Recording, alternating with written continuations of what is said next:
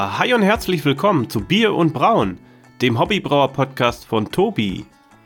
Ich bin wie immer Tobi von malzknecht.de und heute haben wir ein richtig spannendes Thema auf der Agenda. Und zwar sprechen wir über die Gärführung und wie du dir deinen eigenen Gärschrank bauen kannst. Gerade zu Beginn hat vielleicht nicht jeder Einsteiger direkt Geld, auch noch jetzt hier eine Gärführung zu investieren, auch wenn die eigentlich gar nicht so teuer ist, gehe ich gleich drauf ein. Aber ihr wisst es ja, ihr kauft die Anlage, ihr habt die ganzen Rohstoffe noch zu kaufen und so, ihr müsst super viel Kleinzeug organisieren, so Sachen, die man sich einmal anschafft und für immer dann hat, aber ja, die Investitionskosten sind halt erstmal hoch, zu Beginn zumindest, und, und da stellt man so einen Gärschrank vielleicht auch schon mal erstmal hinten dran, ja.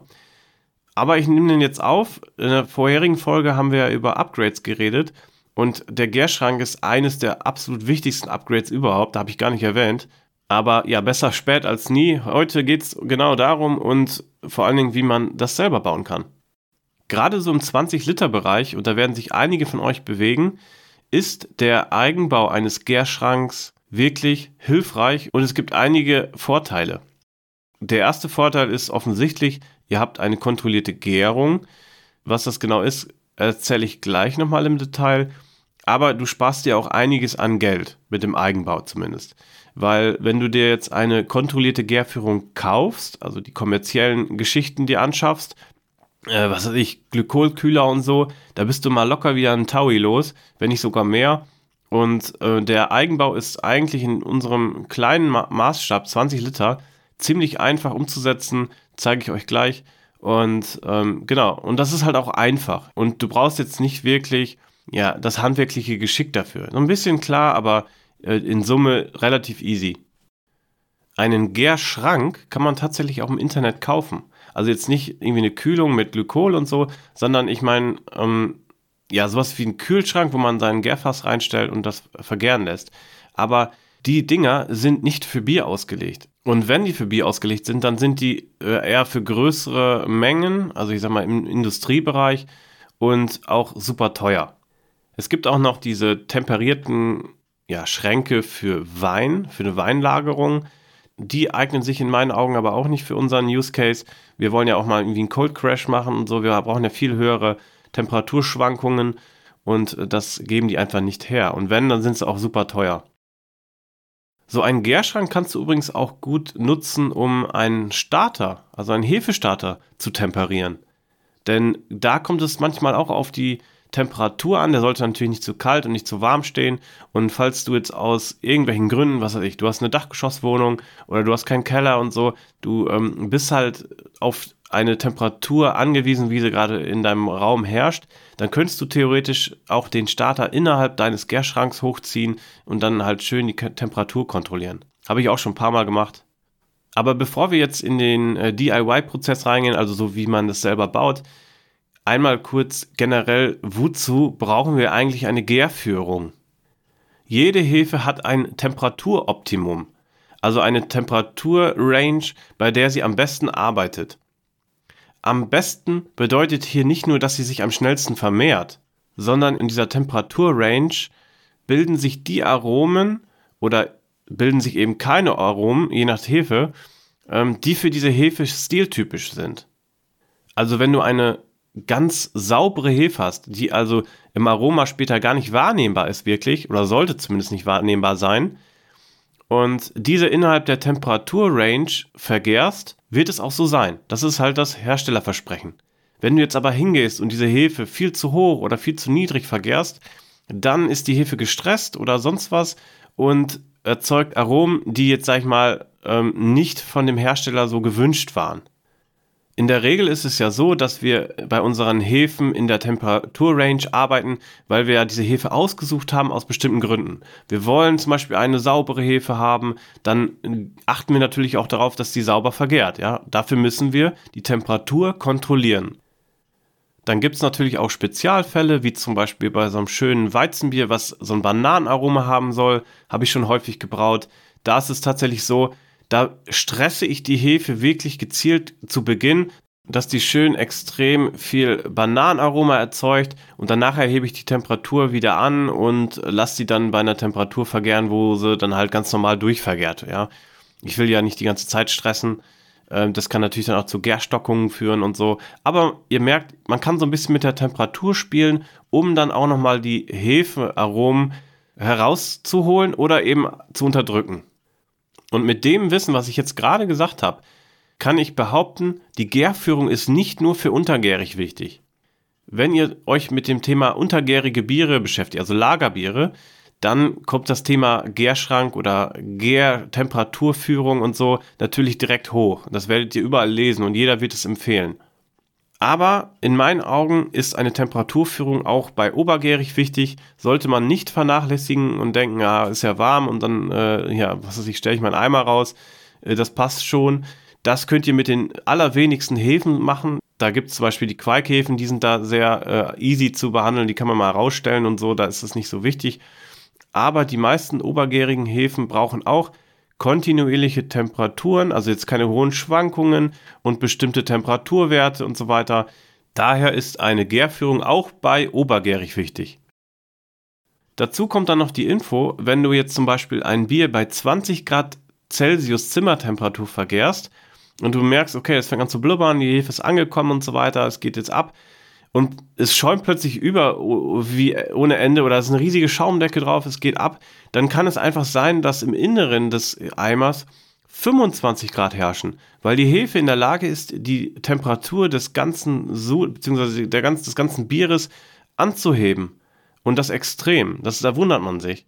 Und das kannst du nur mit einer Gärführung äh, verhindern. Weil wenn du jetzt sagst, ich habe bei 20 Grad Celsius angestellt, klar, das ist ja im Optimum der Hefe, aber im Inneren herrschen 25 Grad Celsius, dann fängt die plötzlich an zu estern und du wunderst dich nachher, warum dein Bier so komisch schmeckt. Ich habe doch eine cleane Hefe genommen oder was weiß ich was, sollte eigentlich nichts kommen. Aber am Ende lag es einfach daran, weil die Hefetemperatur oder die Gärtemperatur außer Kontrolle geraten ist. Und aus diesen genannten Gründen ist eine Gärführung immer wichtig und sollte jeder Hobbybrauer sich irgendwann anschaffen. Neben dem Eigenbau gibt es, wie auch eben schon gesagt, äh, Kauflösungen. Einmal natürlich, was auch schon erwähnt wurde, diese Glykolkühler und so weiter. Äh, die sind halt super teuer, habe ich auch schon gesagt. Und es gab zumindest in den letzten Jahren mal so Projekte wie zum Beispiel die Brew Jacket ja, es ist so ein, so, ein, so ein, Sack, da steckte man seinen Gäreimer rein, hat dann oben ein Aluminiumrohr aus Vollaluminium und dann oben drauf so eine Peltier-Kühleinheit, hat dafür gesorgt, dass im Inneren des Gäreimers die Temperatur äh, gesteuert wurde und so weiter. Habe ich auch gehabt und relativ häufig genutzt, aber jetzt am Ende auch verkauft und ich glaube, das wird auch nicht mehr hergestellt. dass die Firma wurde, glaube ich, gekauft und so weiter. Keine Ahnung, ob es das noch gibt.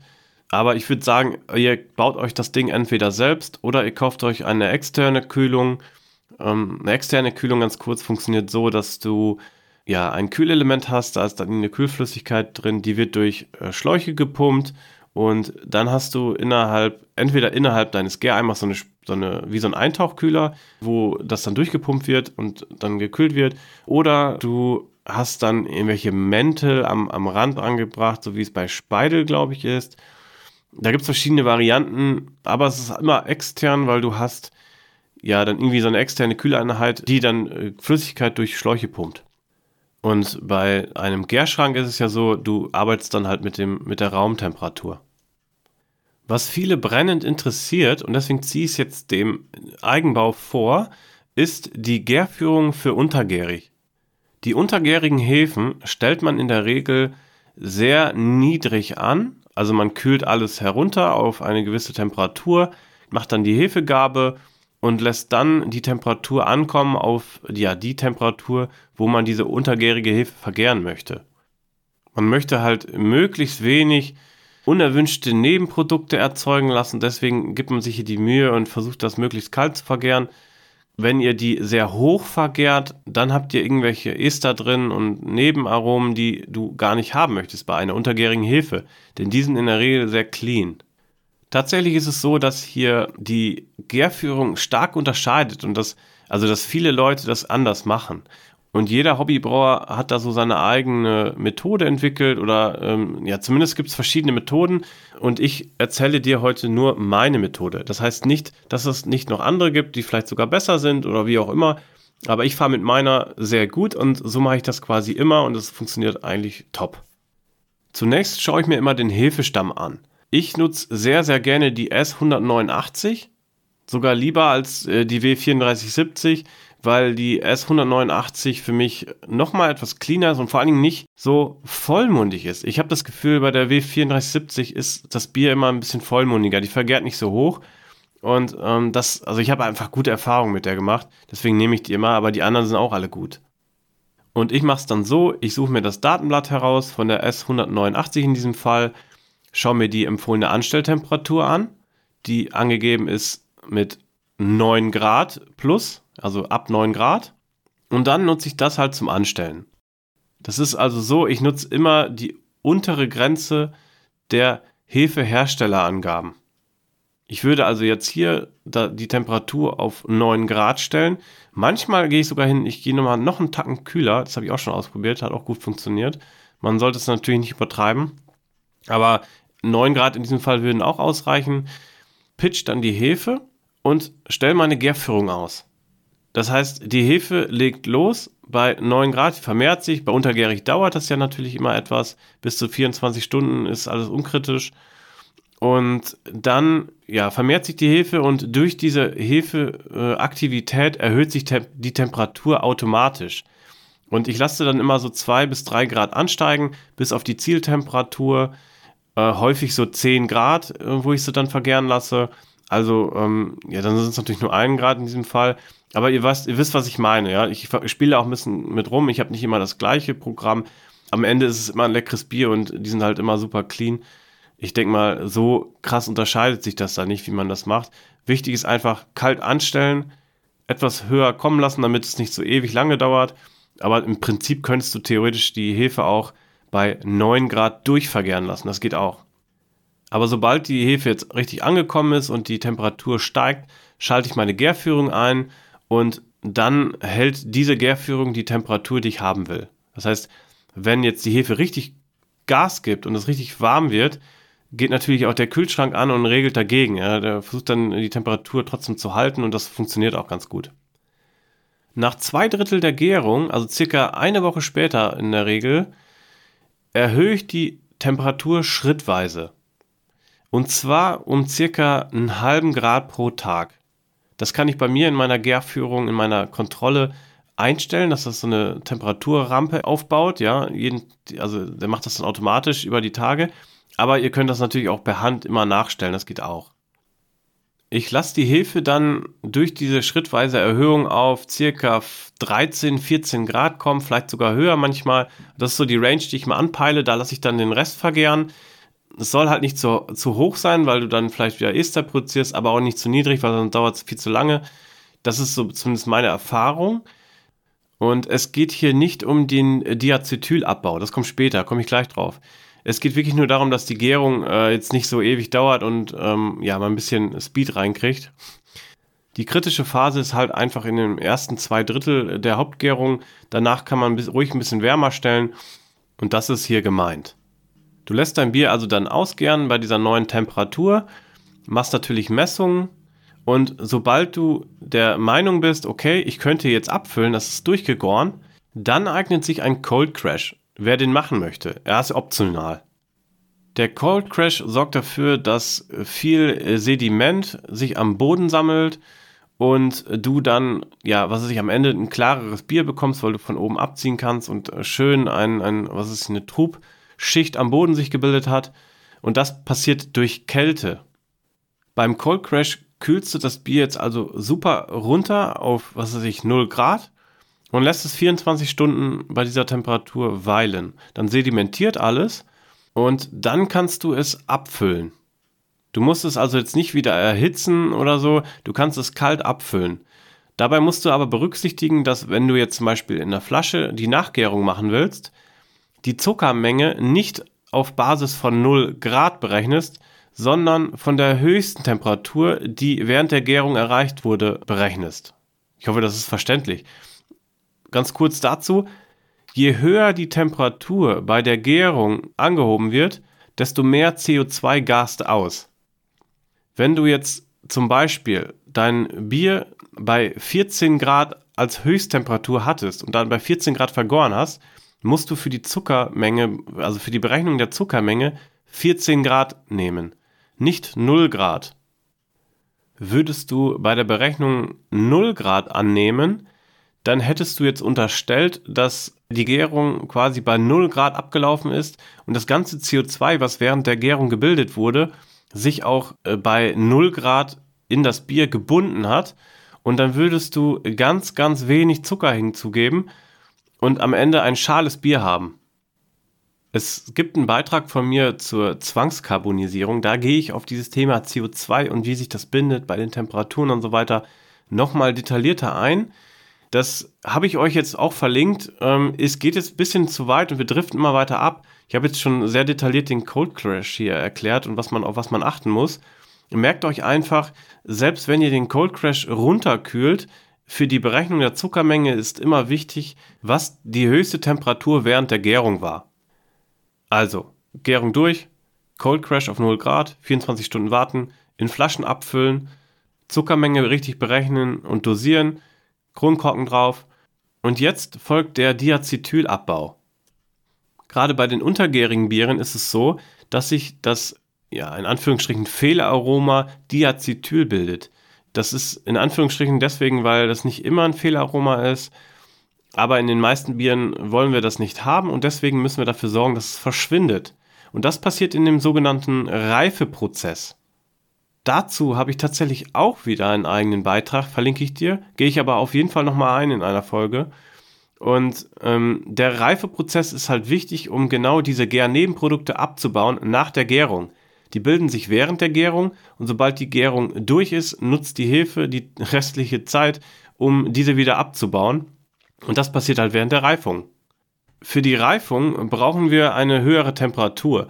Und zwar, ich glaube, ab 14 Grad fängt die Acetyl sich zurückzubilden, aber ich glaube eher so um 18 bis 20 Grad ist, glaube ich, so das, was man anpeilen sollte. Bin ich mir jetzt gar nicht mehr so richtig sicher, weil ich mache es ganz einfach.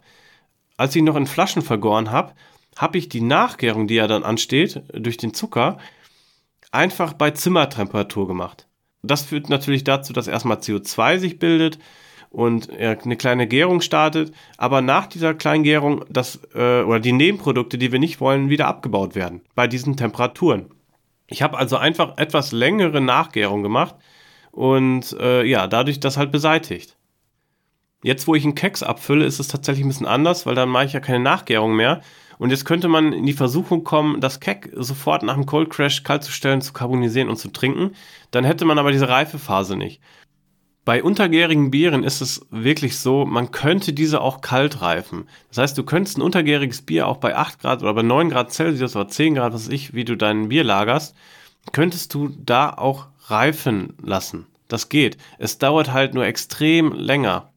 Und du bist ja eigentlich gar nicht so sicher, wann es jetzt fertig ist und so kann man alles machen, habe ich auch schon ausprobiert, habe ich jetzt nichts Negatives festgestellt. Und wenn man recherchiert, findet man gleiche Meinungen im Netz. Aber ich habe mir tatsächlich angewöhnt, ich mache es so, ich fülle mein Bier ins Keck, also kalt nach dem Cold Crash und carbonisiere das dann bei Zimmertemperatur auf. Das dauert dann eine Woche und dann habe ich auch meine Reife vollzogen und dann ist es durch. Bevor ich jetzt zu dem DIY gehe, nochmal ganz kurze Anmerkung zu dem Cold Crash. Äh, mich erreichen ständig Fragen, wie zum Beispiel, ob nach dem Cold Crash noch genügend Hefe im Bier ist, überhaupt um die Nachgärung zu machen. Und die Antwort ist ja. Es sedimentiert zwar sehr, sehr viel und auch viel Hefeschmodder, aber es ist so, sehr viel Hefe ist einfach noch in Schwebe, da wir Hobbybrauer ja nicht filtrieren. Und genau das reicht dann für die Nachgärung. Kein Problem. Okay, kommen wir jetzt zum Selberbauprojekt. Und zwar, was braucht ihr? Also für einen Gärschrank braucht ihr natürlich erst einmal einen Kühlschrank. Den könnt ihr ziemlich günstig im Internet kaufen. Wenn ihr jetzt nicht unter Stress steht, dann packt euch bei eBay Kleinanzeigen zum Beispiel einfach mal einen, eine, eine Suche rein oder speichert die Suche ab, dass ihr immer informiert werdet, wenn es neue Einträge gibt. Und gerade wenn ihr so im, im, in der Stadt wohnt oder im, im eher im belebten Raum, da findet man regelmäßig Einträge für alte Kühlschränke. Häufig sind die aber gar nicht alt, sondern eher nur, äh, die passen nicht mehr in die neue Küche rein oder wir ziehen um und brauchen es nicht mehr und so. Das heißt, ihr kriegt für sehr wenig Geld einen guten Kühlschrank und das Einzige, worauf ihr dann nur noch achten müsst, ist, ob euer Gäreimer da reinpasst. Macht's einfach wie ich, nehmt euren Gäreimer mit und probiert es dann vor Ort aus. Äh, sieht erstmal ein bisschen komisch aus. Man muss sich vielleicht das ein oder andere Kommentar äh, gefallen lassen, aber dann habt, seid ihr auf jeden Fall auf Nummer sicher, dass der Kühlschrank passt.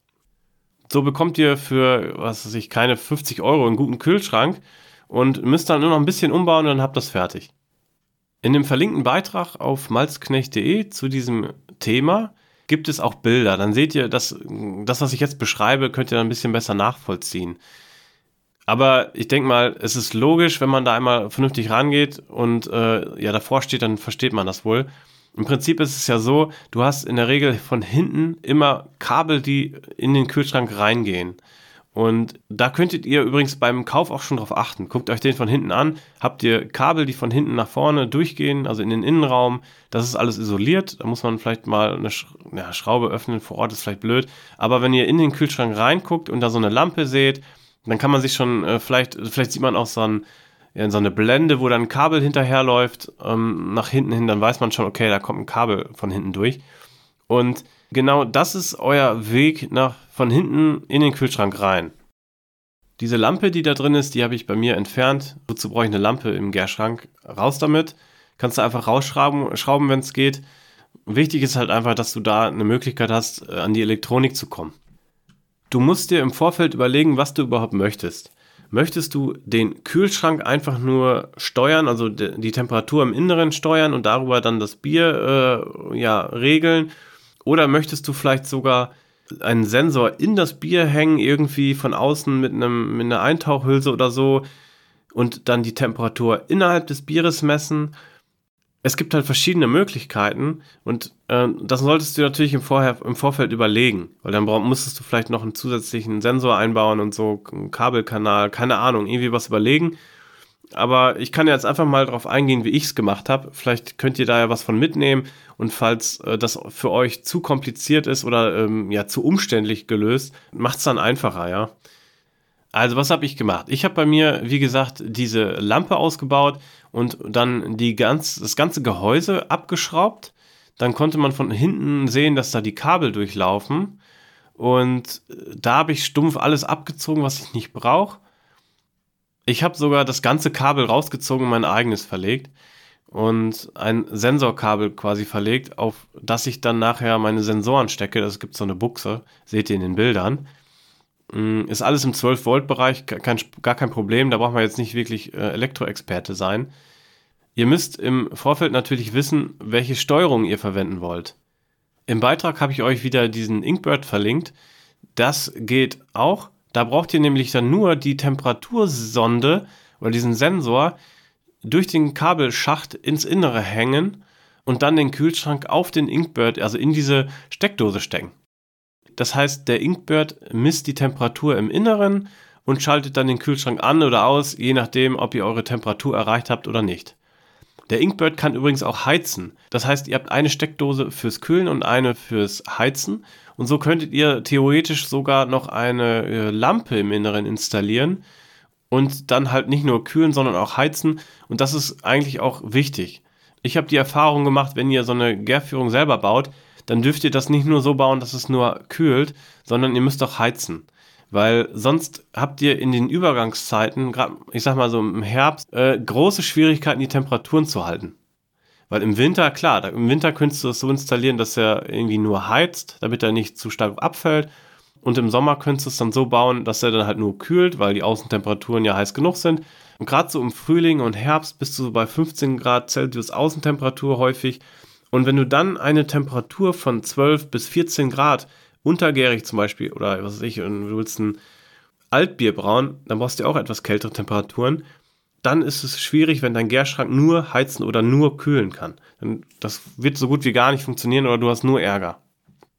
In meinem Beitrag habe ich dir aufgeführt, wie ich das gelöst habe. Ich habe also so, ein, so, eine Heizlampe, so einen, so einen Terrariumstrahler gekauft mit, einem, äh, mit einer Steckdose. Die habe ich einfach durchgeführt und kann dann das steuern. Ihr müsst einfach nur darauf aufpassen, diese Heizstrahler, die haben eine unheimliche Leistung und werden auch sehr, sehr heiß. Also 200 Grad, teilweise 300 Grad habe ich, glaube ich, gemessen, wenn ich mich richtig erinnere. Bin mir aber nicht mehr hundertprozentig sicher. Aber es war auf jeden Fall super heiß. Und wenn man da jetzt nicht, nicht eine vernünftige Vorrichtung baut für diese Glühbirne und die einfach nur da reinlegt, schmilzt euch der Kühlschrank weg. Das ist, das ist wahr. Ich habe sogar trotz Halterung ist mir das Kunststoff an einer Stelle geschmolzen, bis ich es dann wieder weiterhin optimiert habe, bis es dann weg war. Aber ihr müsst da echt aufpassen, ja. Das nochmal, also das ist echt gefährlich, wenn ihr da weg seid im Urlaub oder so und das fängt an zu brennen. Ähm, ich glaube, da macht die Versicherung auch nicht mehr mit. Passt da einfach auf und probiert es vorher auf jeden Fall aus. Und macht es am besten so, dass ihr erstmal die 50 Watt Birne kauft, die hat am wenigsten Leistung. Ich bin inzwischen auf die 100 Watt Birne umgestiegen, weil ich gemerkt habe, gerade so für Quikes im Winter kriege ich die Temperatur nicht. Mm, habe dann auch nochmal mein Gehäuse optimiert. Also da passiert äh, relativ wenig, glaube ich. Aber es ist immer noch ein Risiko. Ihr habt da eine hohe Temperatur auf kleinem ähm, Raum. Das ist eine Gefahrenquelle, ja. In meinem Kühlschrank habe ich jetzt extra eine, einen Sensor für die Raumluft drin hängen und dann habe ich noch einen für das Bier. Das heißt, ich messe beides und meine Steuerung in der Brewblocks äh, die kontrolliert dann auch beides. Ja, die, ähm, ja, da kann ich halt beides steuern und deswegen habe ich es so gemacht. Wenn ihr aber nur den Inkbird habt und äh, die Außentemperatur steuern wollt, ist auch okay. Dann würde ich vielleicht hingehen und nicht die Gärtemperatur im, als Raumtemperatur einstellen, sondern, was weiß ich, zwei oder drei Grad tiefer, zumindest während der Hauptgärung oder wenn es dann angekommen ist, weil im Inneren ja andere Temperaturen herrschen, im Inneren des, des, des Gäreimers, ne? Habe ich ja eben schon gesagt. Da müsst ihr mal ein bisschen gucken. Inspiriert euch da von meinen Bildern auf dem Blog oder guckt auch mal im Forum nach, wie andere das lösen. Es gibt auch tatsächlich jetzt neuerdings so, so Kauflösungen aus, aus Styropor. Geht auch, habe ich auch schon gesehen. Ich weiß gar nicht mehr, wie es heißt. Ja, aber Eigenbau geht halt auch und das funktioniert super. Und dann sind wir auch schon wieder am Ende dieser Folge. Ich bedanke mich für eure Aufmerksamkeit. Schaut doch mal bei uns im Discord vorbei. Der ist ziemlich neu, da geht es richtig ab gerade. Äh, macht richtig viel Spaß, da zu diskutieren. Ansonsten äh, joint gerne mein Patreon-Programm oder äh, ja, folgt mir bei Instagram, Facebook, wo auch immer. Und dann bis zum nächsten Mal. Allzeit gut Sud, dein Tobi.